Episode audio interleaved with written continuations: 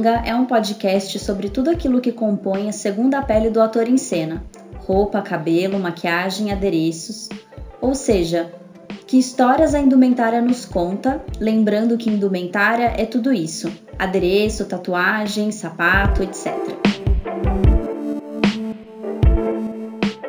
Meu nome é Laura Françoso e eu sou figurinista de teatro e ópera. Meu nome é Ana Kiel e eu sou pesquisadora de trajes de cena e também figurinista de teatro. E eu sou a Gabi Schenbeck, eu sou caracterizadora de cinema.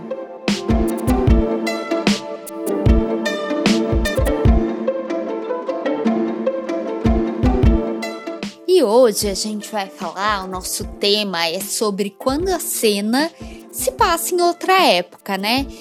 E aí a gente, como profissional, né, de figurino ou maquiagem, se pergunta: a gente reproduz?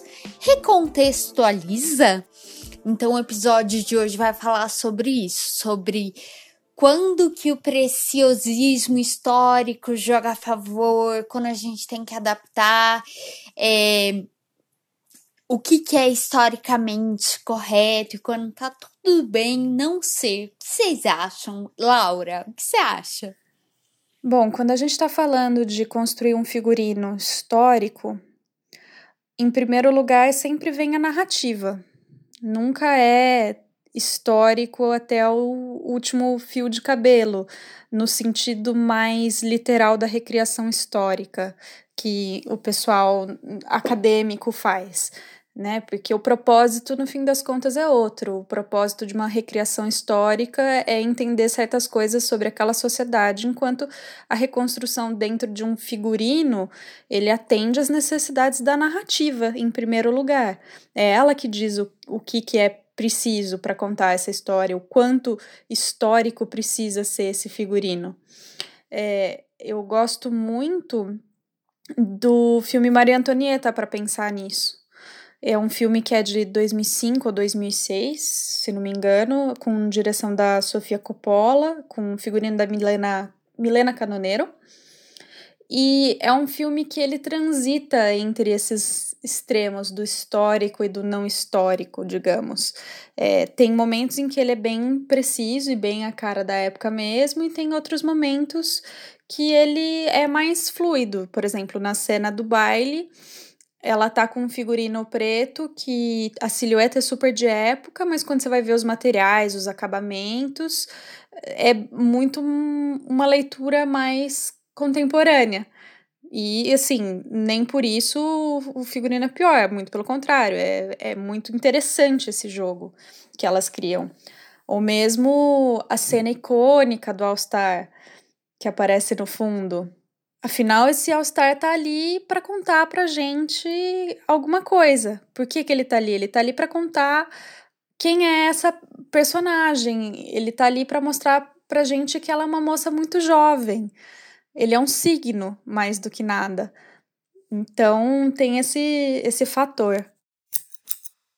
É, eu tenho uma fofoquinha também sobre o Maria Antonieta, que eu conheci um dos peruqueiros que fez parte né, da equipe da, da filmagem e inclusive aprendi a implantar cabelo com ele, um cara super interessante. Mas ele também fez esse comentário que tem, tem muitos penteados ali das perucas que não estão exatamente de acordo com a época. Mas é, ele, né, como um cara que tem muito, pesquisou muito sobre peruca, tem, tem muito isso na cabeça, né? Ele bate o olho e já sabe que não tá, não tá exatamente correto para a época. Mas quando a gente está fazendo um filme, né, a gente tem essas opções também de ignorar um pouco o que seria da época para ou para uma opção estética que vai ficar melhor com a cena, ou às vezes ia ser um penteado que ia ser impossível a pessoa realizar um movimento na cena. Tem tudo isso para levar em consideração, né? Para além do se tá correto para a época ou não. Mesmo a maquiagem, né? Se você for pensar no que era a maquiagem histórica do século XVIII, ela era muito, mas muito mais carregada do que aquilo que aparece no filme. E se eles tivessem feito a escolha de fazer uma maquiagem muito precisa, talvez dificultasse o espectador do século XXI olhar para esses personagens e conseguir se conectar e se identificar com eles. Então, tem momentos que, de fato, a gente acaba sacrificando é, esse preciosismo histórico ou sac sacrificando o, o mais literal por uma coisa que facilite na, na comunicação e na, na narrativa, né? Sempre voltando à narrativa. Não, que isso é uma fala do Barthes, é que a gente tem que trabalhar, que eu concordo muito, né? E eu vou citar com uma certa escala de verdade. Quando a gente vê que é verdadeiro, com muito preciosismo, eu acho que a gente não acredita muito, né? Quando reproduz exatamente. É, e só para, né? Tô citando de, um, de uma tradução que foi feita pelo Fausto Viana e a Isabela Monken de um livro do Barthes. Isso faz todo sentido. E eu fico pensando aqui em outro exemplo prático dessa ideia de histórico e não histórico, e isso me lembra o, o musical Hamilton. Eu não sei se vocês chegaram a assistir, mas eu acho que ele é um caso muito bem sucedido também, porque, de novo, né, você tem um, um figurino com uma silhueta mais de época, mas tem momentos em que também eles dão umas escapadas ou eles dão uma adiantada, né? Às vezes o personagem tá usando uma coisa que é de duas décadas para frente, mas ainda assim é um figurino que te transporta para aquele período. E eu acho que ele é um figurino que consegue fazer um paralelo com a música, porque mesmo a música é muito inovadora, né? Tem pedaços que são cantados em belting, tem pedaços que são em rap, hip hop. Então, o figurino também é uma mescla, ele também tem pedaços bem históricos e tem pedaços não históricos. Tem uh, uma série de personagens ali secundários, né, do ensemble, que estão, as mulheres principalmente, né, que estão usando uma espécie de corset, mas sem saias e anáguas e elas estão com uma legging, porque afinal elas estão no meio do musical, elas estão dançando, fazendo várias coisas muito muito físicas e muito rápidas, que talvez um figurino extremamente de época seria, dificultaria até para trocas rápidas, não sei, mas é, porque né, o elenco tem que cantar, se mexer, então assim, não dá para ser historicamente acurado né? Quando a pessoa tem que se mexer, levantar o braço. É aquilo que fala naquele vídeo da Bernadette Banner que eu mandei para vocês, vocês viram? Eu vi o vídeo porque você mandou, Laura. É, foi esse. Eu acho que inclusive ela pode ser a dica de hoje. É, a Bernadette, para quem não sabe, faz recriação histórica, ela faz uns vídeos preciosos e ela fez um vídeo analisando o figurino de Hamilton e falando, por exemplo, da questão das mangas ela fala justamente como as mangas desse figurino são cortadas de uma forma que as pessoas possam levantar os braços sem restringir o movimento. E é século XIX? Não lembro agora. Esse figurino é do final do século XVIII, começo do XIX. Ah, tá. E tem uma tem uma coisa também que eu acho que para além de da gente dosar, né, essa informação histórica com o que você está criando para que quem está assistindo não estranhe demais e, e aquilo não tire ela da história, que às vezes é um, um detalhe histórico, mas que fica tão estranho para a gente que até desconcentra da, do, do que, que eles estão realmente falando. E, e para além disso, tem também é, alguns casos de imagens que já ficaram tão icônicas para a gente, mesmo não tendo nada a ver com a informação histórica que seria a correta, né, entre, entre aspas, assim, que, que aquilo já virou referencial, né? A gente tem, por exemplo, uma imagem um pouco icônica e generalizada de piratas, né, que a gente imagina a, aquele estilo de roupa e o chapéu de plumas e o jeito que eles falam. E na verdade aquilo é bem diferente da realidade, né? O... Tem um episódio excelente do Explicando da Netflix que eles falam sobre piratas.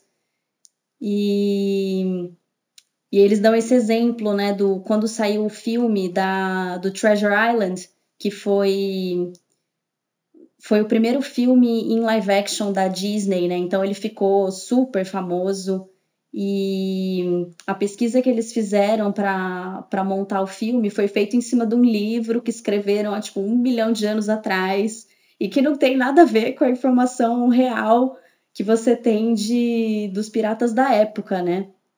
Então você criou todo um imaginário ali em cima desse personagem que virou um ícone que a gente vê até hoje, mil reproduções e, e mil saga, né, de filme Piratas do Caribe e, e afins que tem, que ainda reproduzem esse mesmo imaginário, mas que ele não tem. É, todo imaginário. É, e tem zero apuramento histórico isso. Na verdade, era bem diferente. A Cleópatra é um caso clássico, né? Que é sempre, né? A gente sempre fala. Eu vou citar a minha avó, eu sempre cito quando eu vou falar de história e figurino, que ela assistia aqueles filmes da Paixão de Cristo na semana da Páscoa, e ela falava: Olha, como é que fazia para gravar naquela época? Então, para ela era real, né? Aquele Jesus, os apóstolos na cabeça dela, alguém ia lá e gravava. tipo, dois mil anos atrás. Ai, que gracinha! Né? E isso que você falou, Gabi, das coisas que se criam e viram é, padrões, isso acontece também na ópera. Um caso muito clássico que entrou até para os desenhos hum. é a mulher que canta ópera usando aquele capacete com chifres que aparece no Pernalonga. Sim! Total ícone! Aquilo foi uma invenção de figurinista. Nenhum povo escandinavo jamais usou aquilo de fato, gente. Então você vê como vai entrando pro imaginário e vai ficando. Vai, é isso que eu falo que nosso imaginário de história da indumentária, né, ele é muito é muito alimentado pelo figurino, esse repertório, esse imaginário. Então a gente acha que, né, a Valkyria tinha chifre, que a Cleópatra era Elizabeth Taylor, uhum. né? Então vai vai alimentando isso, né, o, o figurino e a caracterização. E inclusive é, é, um, é uma coisa delicada mesmo. É, quando você tem fontes históricas, ótimo, que você pode procurar, fontes primárias sempre de preferência, né? Então, buscar o que realmente era da época em documentos da época, mas às vezes você não tem isso, entende? Pensa, sei lá, Átila Uno, a gente não tem registro do que ele usava de fato. Nem tudo tem documento, tem registro tem. que você possa acessar. Ou se tem, tem, é muito pouco, entende? Sobrou, sei lá, alguns objetos metálicos, elmos, algumas peças assim, mas ou o que sobrou é um registro escrito pelos romanos, do ponto de vista deles, olhando para um outro povo e julgando a partir de uma visão de mundo deles, uhum. né? É complicado. Então, o quanto também a gente até hoje não reproduz é, figuras históricas não europeias sempre nessa caracterização muito bárbara, né? O Átila, uhum. o Gengis Khan também. Gengis Khan, é. Gengis Khan. Então, assim, muito, muitas vezes o Átila é representado parecido com Gengis Khan. Só que o Gengis Khan veio centenas de anos depois, entende? Ainda que do Gengis Khan tinha mais registro histórico do que era que eles usavam. Mas é complicado, é delicado. O que, que a gente reproduz? Vai um pouco nesse trabalho de pesquisador mesmo, né? De exclusão. Pegar, ah, a gente é. só tem registro que eles usavam esse metal aqui e mais ou menos vai por vai tateando no escuro, né? Literalmente o que, que a gente acha que seria, né? E a gente acaba olhando muito para a história da arte, né? Vaso, quadro, tentando achar algum vestígio é, para poder reproduzir alguma né, época. Sim, inclusive, é, isso que você estava falando, né, de de pegar uma coisa que foi escrita por outra pessoa que tinha aquela visão diferente sobre o que seria esse povo e tal. Essa é completamente atual nessa né? discussão de representatividade, né? A, essa que você fala, esse exemplo que você deu, né, Ana, da Cleópatra, de ter sido a Elizabeth Taylor, né, que realmente não seria, assim, é, uma escolha tão precisa, né, que a gente sabe hoje, mas, mas enfim, foi o que virou ícone, né, e, e como que a gente consegue pensar nesses detalhes para fazer um pouco diferente também, né, agora.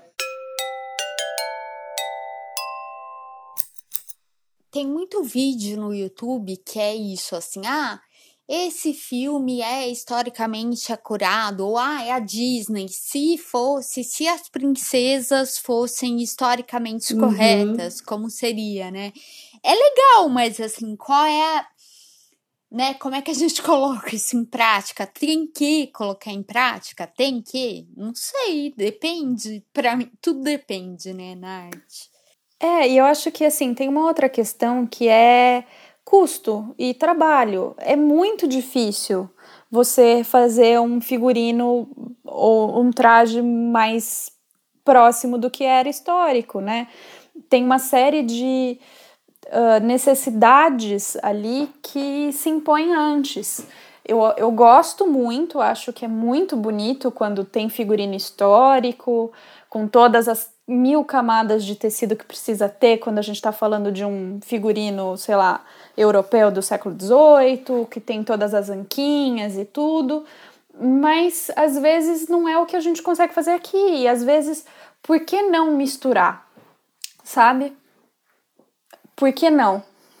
Sempre que eu vejo, eu me pergunto, gente, quanto custou isso? Quem tem verba e orçamento para poder colocar isso em prática, né? Eu tenho essa esse olhar muito que às vezes é até meio meio realista demais, mas é isso assim, quem tem dinheiro para comprar aquele material para importar, né? Então a gente tem que fazer alguns é, ajustes. Então, qual é é, é, essa nossa margem de aceitar, de fazer, a, de negociar, para usar uma expressão da Laura. Uma expressão chave aqui para gente. É, é verdade. O nosso trabalho, é, o nosso trabalho envolve muita negociação mesmo. Eu sempre falo isso. Então tem a negociação com o que a história precisa. Então, se tem uma troca rápida numa ópera, por exemplo, você precisa abrir mão de fazer uma estrutura de uma determinada forma para que seja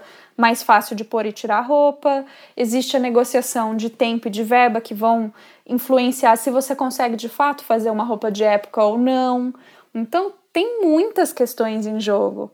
Eu acho que eu acho que assim é, é sempre muito legal olhar para o passado é, é sempre muito válido, mas também é muito instigante ver o, o que é possível fazer ou, ou, como é possível construir coisas que tenham aquela cara sem ser tão literal, sabe? Eu não sei se vocês já viram também um, um Instagram, agora eu não vou lembrar o nome da moça, depois a gente coloca ah, nas nossas redes sociais, que ela reproduz quadros holandeses do século XVII, que são aqueles retratos que o pessoal usa muito rufos e uns adereços, uns tecidos na cabeça, e ela reproduz com um saquinho de, de plástico, ou no banheiro do avião ela pega os papeizinhos e ela vai reinventando e fica super parecido.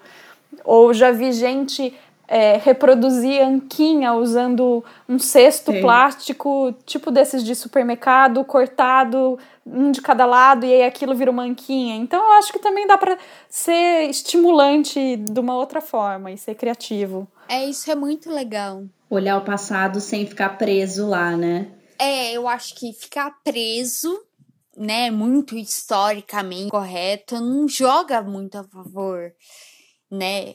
Para figurino, não. Eu acho que para figurino, não. Eu acho que, assim, existe um campo dentro do, da história, que é a história do traje, que é cultura material, que justamente as pessoas fazem reprodução histórica o mais precisamente possível para conseguir entender certas coisas sobre as roupas, sobre o contexto social, tudo isso. Então, é um campo das ciências humanas, mas para a gente dentro do figurino, eu acho que a gente não precisa ser tão, tão literal, não, né? Eu lembro que eu via muito tempo atrás a Leandra Leal, que ela fazia uma personagem a muralha numa série. Eu só jogo referência antiga, gente. Tinha todo um figurino de época. A muralha deve ser do começo de 2000, faz muito tempo. É, tem gente que nem nasceu nessa época. Mas ela tinha essa fala: ah, eu peguei o figurino e eu coloquei a roupa em casa para né, começar a pensar como que uma menina dessa época pensava, agia, se mexia. Então aquilo ficou muito marcado, assim. Primeiro, ela levou o figurino para casa, tinha orçamento para fazer e para levar para casa. Então eu fiquei muito tocada com esse depoimento. É, eu acho que a relação da pessoa que está usando a roupa, né, do cantor lírico, do ator, dançarino, é, com o figurino é um campo que a gente pode explorar bastante. Eu acho que dá para fazer um episódio inteiro só sobre essa relação, né? O quanto o figurino ajuda a construir esses personagens. Quanto ajuda o ator, né? Quanto que o ator vai interagir com ele. Isso é muito legal. O que eu gosto quando a pessoa realmente se propõe a usar o sapato, né, de, de quem ela tá fazendo, é é, essa importância de você sentir, sentir o peso, né? Se, se é um figurino de época, é sentir a, a dureza de um espartilho, é sentir o peso da peruca, entender como que é andar naquele salto com aquele tanto de pano por baixo e, e, isso realmente faz você sentir na pele o que era viver nessa época e, e como que era se se deslocar e interagir com essas limitações, né? Porque a gente que está aqui de quarentena, né, trabalhando, fazendo home office de camisa e usando moletom embaixo.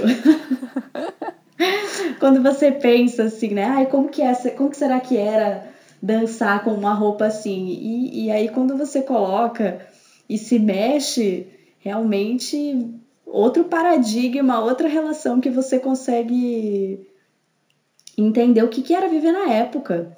Isso eu acho fantástico. É, a fala da, da atriz, da Leandra Leal, faz muito sentido. Sim. Pra criação dela, faz muito sentido. E esses dias mesmo eu li uma reportagem que saiu sobre o, aquela série The Witcher, Uhum. Hum. Que o Henry Cavill, que é o ator principal, contava que ele era o terror do departamento de figurino, porque ele achava que os figurinos não estavam sujos, envelhecidos o suficiente, então ele ia rolar na, nas poças de lama, ia se molhar. E aí eu fico pensando o quanto essa relação do ator com o figurino é usada também para mostrar o comprometimento do ator. sabe? Porque é isso. Ele era de fato o terror do departamento, porque às vezes, por exemplo, eu fico pensando como figurinista, e se alguma daquelas peças era alugada? E manchou, como é que faz? Porque, claro, quando você vai fazer o envelhecimento, você também planeja de acordo com com se você tem que devolver a peça ou não, né? Se vai poder lavar a peça. Como se reverte. Como né? se reverte aquilo, se precisa ser reversível ou não. Então, ele falar, não, não tá bom para mim, vou sujar tudo, é um pânico pra gente. Mas para o mundo das notícias, é falar, olha como ele é comprometido. Eu li outra notícia também da primeira temporada, que era, nossa, o Henry Cavill é, ficou tão musculoso para essa por esse seriado que ele estragou o figurino dele. Gente, o figurino dele era de couro. Couro é um dos materiais mais resistentes que tem, entende? Eu, eu não consigo entender como isso é possível. Eu ouvi essa, essas duas histórias e fiquei em pânico. Todo mundo, não, mó legal. Eu, tipo, não, não é legal. É, não é tão legal mesmo. É, uma das dificuldades para fazer maquiagem com caracterização de época, muitas vezes, é sobrancelha. Assunto polêmico. Jura? Né? Mudou muito. Juro. porque elas têm uma, um, um poder de caracterizar a época muito singular e eu tenho certeza assim que todas as mulheres que estiverem ouvindo que já fizeram algum desastre caseiro ou no salão com a sua própria sobrancelha sabe o quanto é difícil ela crescer de volta. O que fizeram a sobrancelha nos anos 2000 e nunca mais vão ter pois a é. dos anos 2010, 20, nunca mais. Exatamente, porque é uma coisa que ela tem uma tendência de, de moda também, né? Então tem, você tem as décadas que o, o, elegante era usar muito fina, você tem a época que é, o gente teve época que era o elegante era você arrancar cabelo, assim, sabe, para você ter uma testa maior. Então é, é esse nível de mudança que a gente vê acontecendo. E quando você tem que fazer, por exemplo, uma sobrancelha anos 30, 20, que é aquele arquinho fininho, assim, bem alto, é muito difícil, sabe? Se você pega uma atriz que tem muita sobrancelha, eu já tive que fazer caracterização de época, assim, com pessoas que têm uma sobrancelha muito grossa e é muito difícil, é muito trabalhoso. É, se fosse uma coisa para uma série inteira, não fosse para uma cena, eu não sei como que a gente ia resolver, assim, se ela ia topar raspar, se se a gente ignorar esse, esse aspecto e, e, tocar o barco, porque. É o rosto, né? É assim. É o rosto. Todo mundo vai olhar para aquela sobrancelha, né? É isso, no, no palco eu sou essa personagem, mas no resto do tempo eu sou eu, minha pessoa física, e como que eu faço com uma sobrancelha de arquinho em 2020? Não, não vai dar, né? Não, e mesmo que você raspe, o tanto de tempo que demora para voltar é muito grande, né? Pelo menos quando a gente está falando de palco, mesmo das drag queens, né, que a gente tem nos programas de TV, a gente sempre vê uhum. elas colando a sobrancelha e redesenhando, a distância perdoa mais. Então dá para dar um trucão. Sim. Agora, cinema é bem mais delicado, eu acho, né? Eu suponho. Sim, é sim. E mesmo quando. É, não precisa nem ser um, um, exemplo tão extremo assim, anos 20 e 30, pode ser uma coisa mais recente, tipo, anos 70 também a gente tem umas sobrancelhas bem mais finas, que a gente ainda consegue dar um truque na maquiagem e, e chegar com a, com aquela cara de anos 70, mas mesmo assim a pessoa se estranha tanto e realmente não é um, um, um, um visual que favorece muito a harmonia do rosto, isso é fato. E a pessoa se estranha tanto que às vezes ela não topa, fala: "Não, gente, eu tô feia, não vou, não vou aparecer na tela assim". Então é a palavrinha chave de novo, negociação negociação. Gabi, e permanente? Rola ou não é peruca? Arruma de outro jeito? Eu falo, gente, faz um permanente em 2020. Olha, é muito difícil, assim, a, não ser que a pessoa, sei lá, ah, eu tô afim de mudar o meu visual mesmo, pessoa física, e ou tem gente também que, por exemplo, para mudança de cor de cabelo e não a pessoa falou: Meu, eu não vou ficar colando uma peruca três meses da minha vida todo dia. Não, vamos pintar. Não importa a cor, vamos mudar a cor. Com o permanente, por exemplo, isso pode acontecer também. Mas varia muito, né? Pessoa para pessoa. Eu lembro muito daquela cena do Chernobyl, que é a mulher com, né, se passa em 86, então ela tá com o cabelo enrolado de permanente, porque era moda na época tal. Uhum. Que, inclusive, é um exemplo de é, reprodução histórica que não é, é super fiel, mas é fiel ao nosso imaginário do que era soviético naquela época, né? Tem uma reportagem, ah. nossa, hoje eu tô muito citando tudo. Citei minha avó, citando Deus e o mundo. Mas tem uma reportagem do El País que fala isso que a gente não tem registro sobre como as pessoas se vestiam, né, em Pripyat, que foi a cidade de Chernobyl, é, e, e não tem, não tem.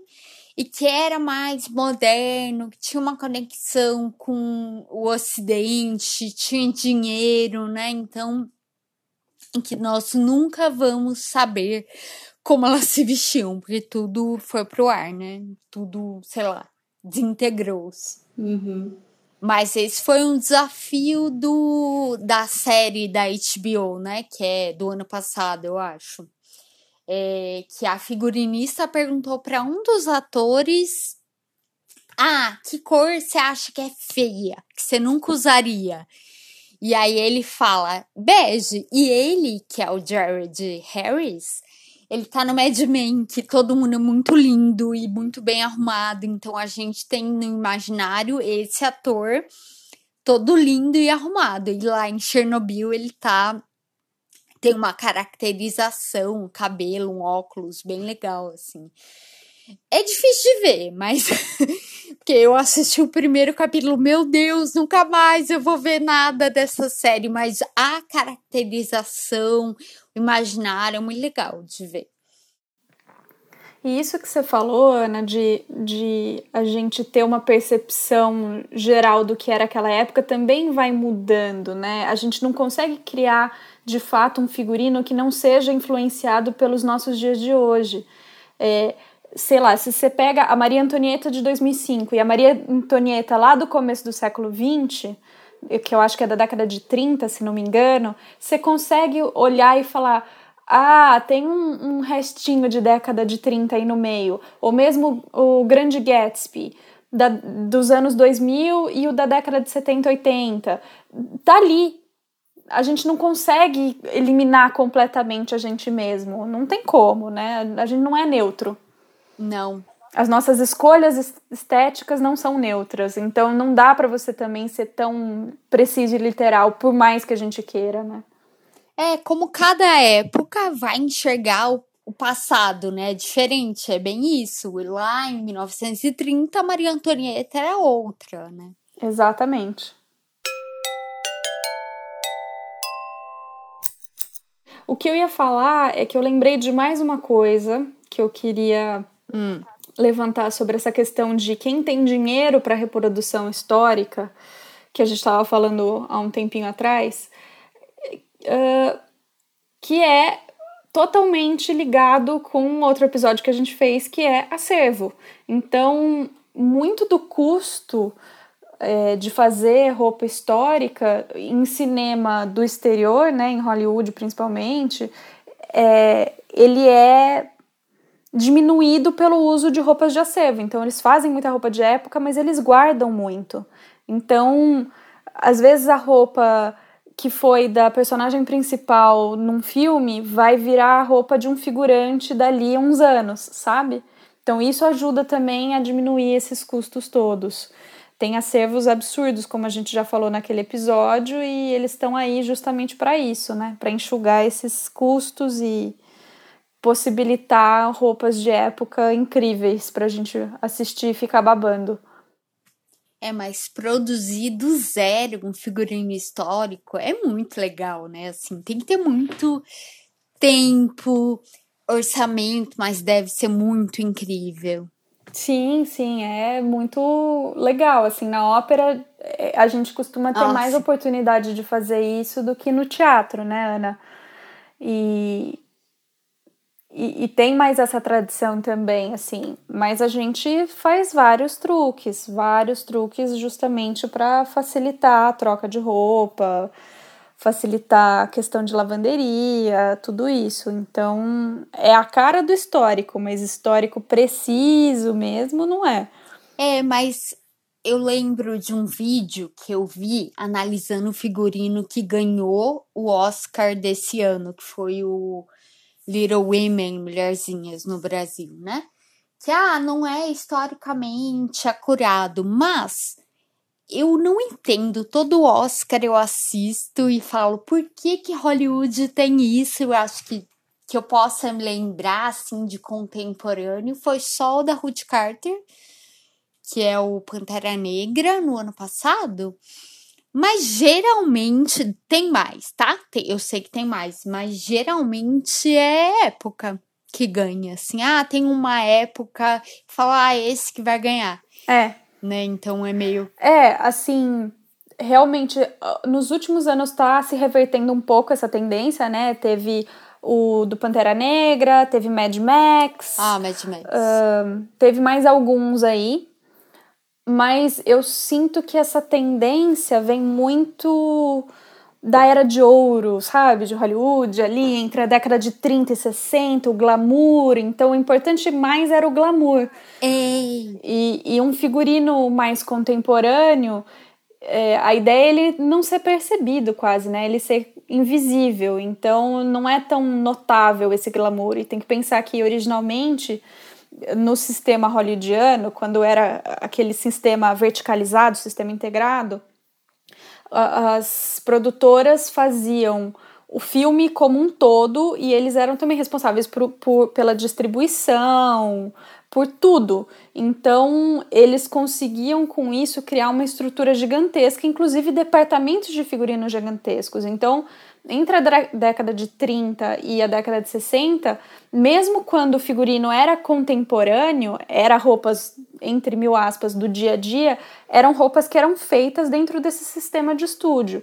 E uma vez que o sistema foi, foi posto abaixo, muito por, por questões jurídicas, né, porque isso foi considerado ilegal, esse nível de controle sobre o sistema todo, de distribuição, de problema de não ter concorrência, isso também acabou enxugando muito os departamentos de figurino e passou, quando você fala de uma produção de figurino contemporâneo, a partir da década de 60 ele passa a ser um figurino comprado ou alugado ou emprestado de marcas, né? Muito mais do que feito do zero. Muito mais da moda do que, sei lá, né, reprodução histórica, menos quando é cotidiano demais. Mas geralmente, se a gente pensa na Edith Reed, né? Na Audrey Hepburn, é Givenchy, não, é, não era uma coisa ordinária. Não, nem um pouco. E mesmo quando tinha nesse, nesse período alguma associação com marca, ou mesmo quando os figurinistas desenhavam roupas contemporâneas, eles tinham que pensar em tendências de futuro. Porque, claro, você faz o filme hoje para ele ser lançado daqui a três, quatro anos, né? Cinco, às vezes até mais. Então isso também tem esse essa, esse gap de tempo, né, essa lacuna de tempo, também tem que ser pensada. O que está na moda hoje não vai estar tá na moda daqui a quatro anos. Uhum. Então, também tem esse exercício de imaginação. Tanto é que no começo não se distinguia muito designer de moda de figurinista.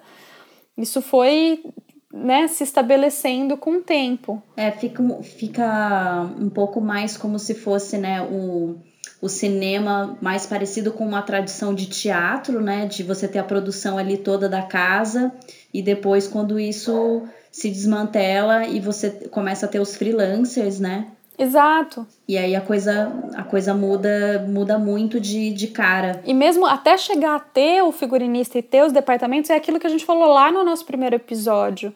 Que não tinha figurinista, que eram os próprios atores que levavam o acervo. Então, entre o começo do século XX e a década de 30, teve toda essa construção para existir o figurinista e o departamento de figurino e depois teve essa desconstrução mais estrutural e surge o freelancer, como a Gabi falou, né? Que somos quem? Todos nós. Todos nós.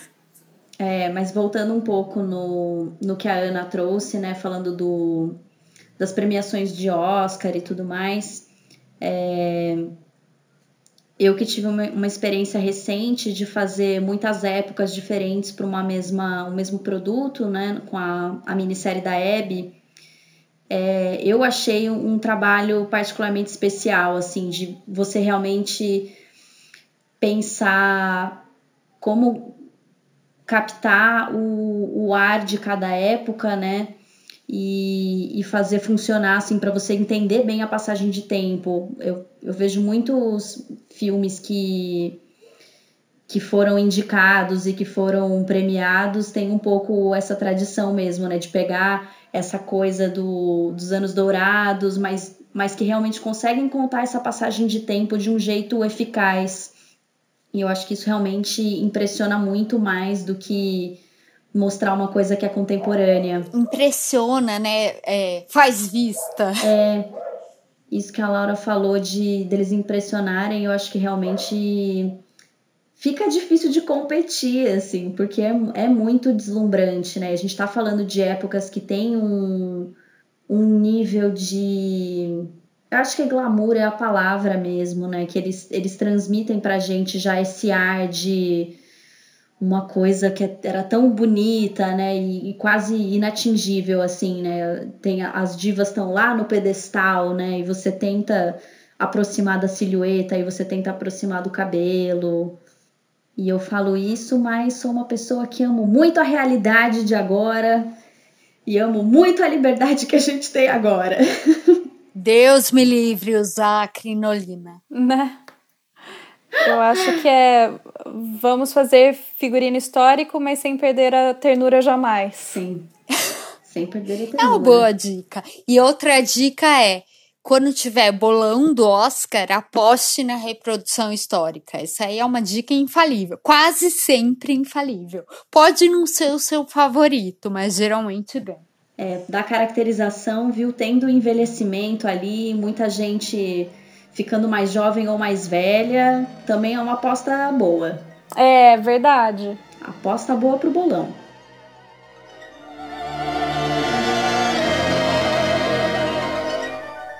Busquem conhecimento.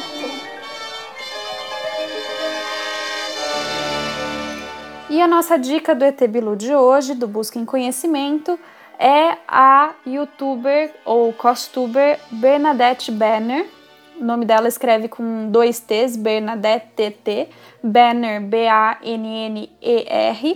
Ela é americana, historiadora, costureira e ela faz vídeos muito, muito precisos sobre reconstrução histórica de roupas.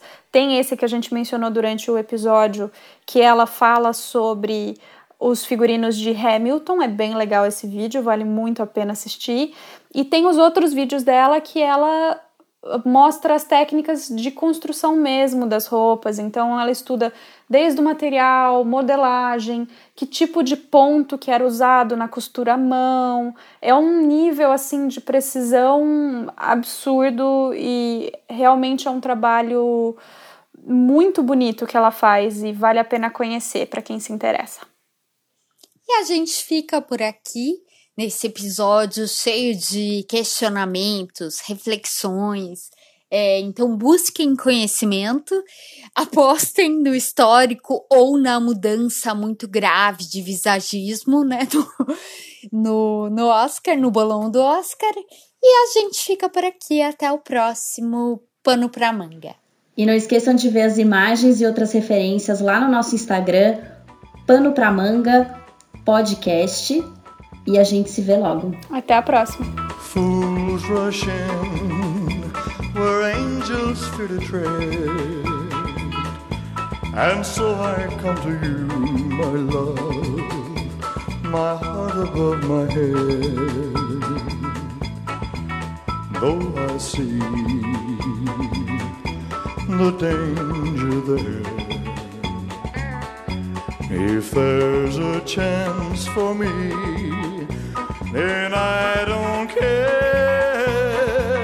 Oh, fools rush